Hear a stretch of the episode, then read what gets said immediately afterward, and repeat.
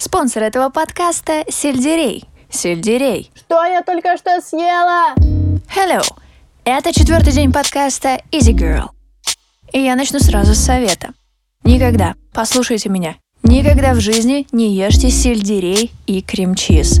Это было самое отвратительное сочетание в моей жизни. Возможно, история перевернется после этих слов, но сельдерей не вкусный. Это все. Я совсем забыла в третьей части сказать спасибо всем, кто меня поддерживает, пишет отзывы и ставит оценочки. И сейчас привет летит человеку, у которого ник «Чтоб все знали».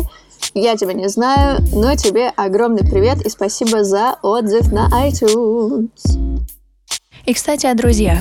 Если вы все еще не забыли, а кто, может, и не знал, это вообще-то подкаст «Спор», на волосы.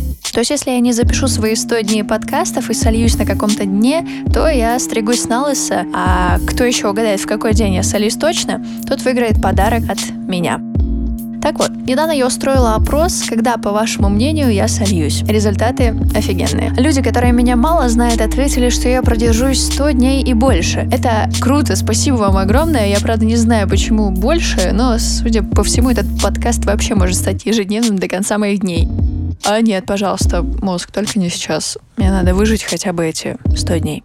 А вот мои близкие друзья, которые меня знают, в среднем назвали цифру от 23 до 31. Они так хотят меня мотивировать, хотелось бы мне сказать. Но нет, потому что только близкие друзья знают мою трудоспособность и склонность к постоянству. Так что моя минимальная цель продержаться целый месяц, чтобы тереть нос этим говнюкам. Ну, и еще потом на каких-нибудь курсах по подкастам или интервью рассказывает, что если такой ленивый человек, как я, смогла записать подкаст, то сможете и вы. Инфа сотка.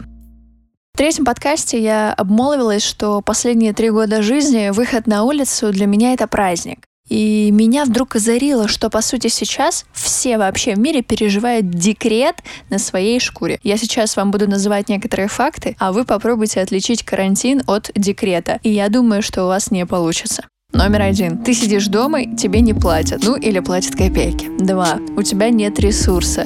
Ощущение, как будто после родов сказали встать на беговую дорожку. Ну, плюс много еды, ресурса нет. Третье. Постоянно присутствие тревоги. Не знаю, как у вас, но мне кажется, нестабильная ситуация в мире дает жару.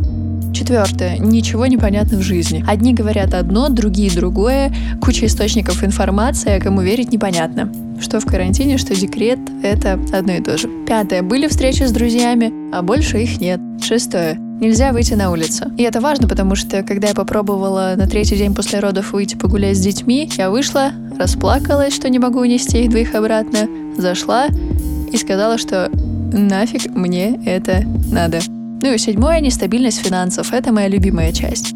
Так что добро пожаловать в мамский мир.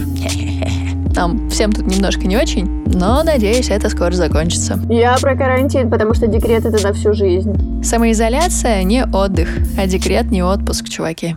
Сегодняшний вопрос дня — это продолжение вчерашнего. Это совершенно разные вопросы, так что постарайтесь представить себя будущего и ответить, кем вы хотите быть, что вы хотите делать и что вы хотите иметь.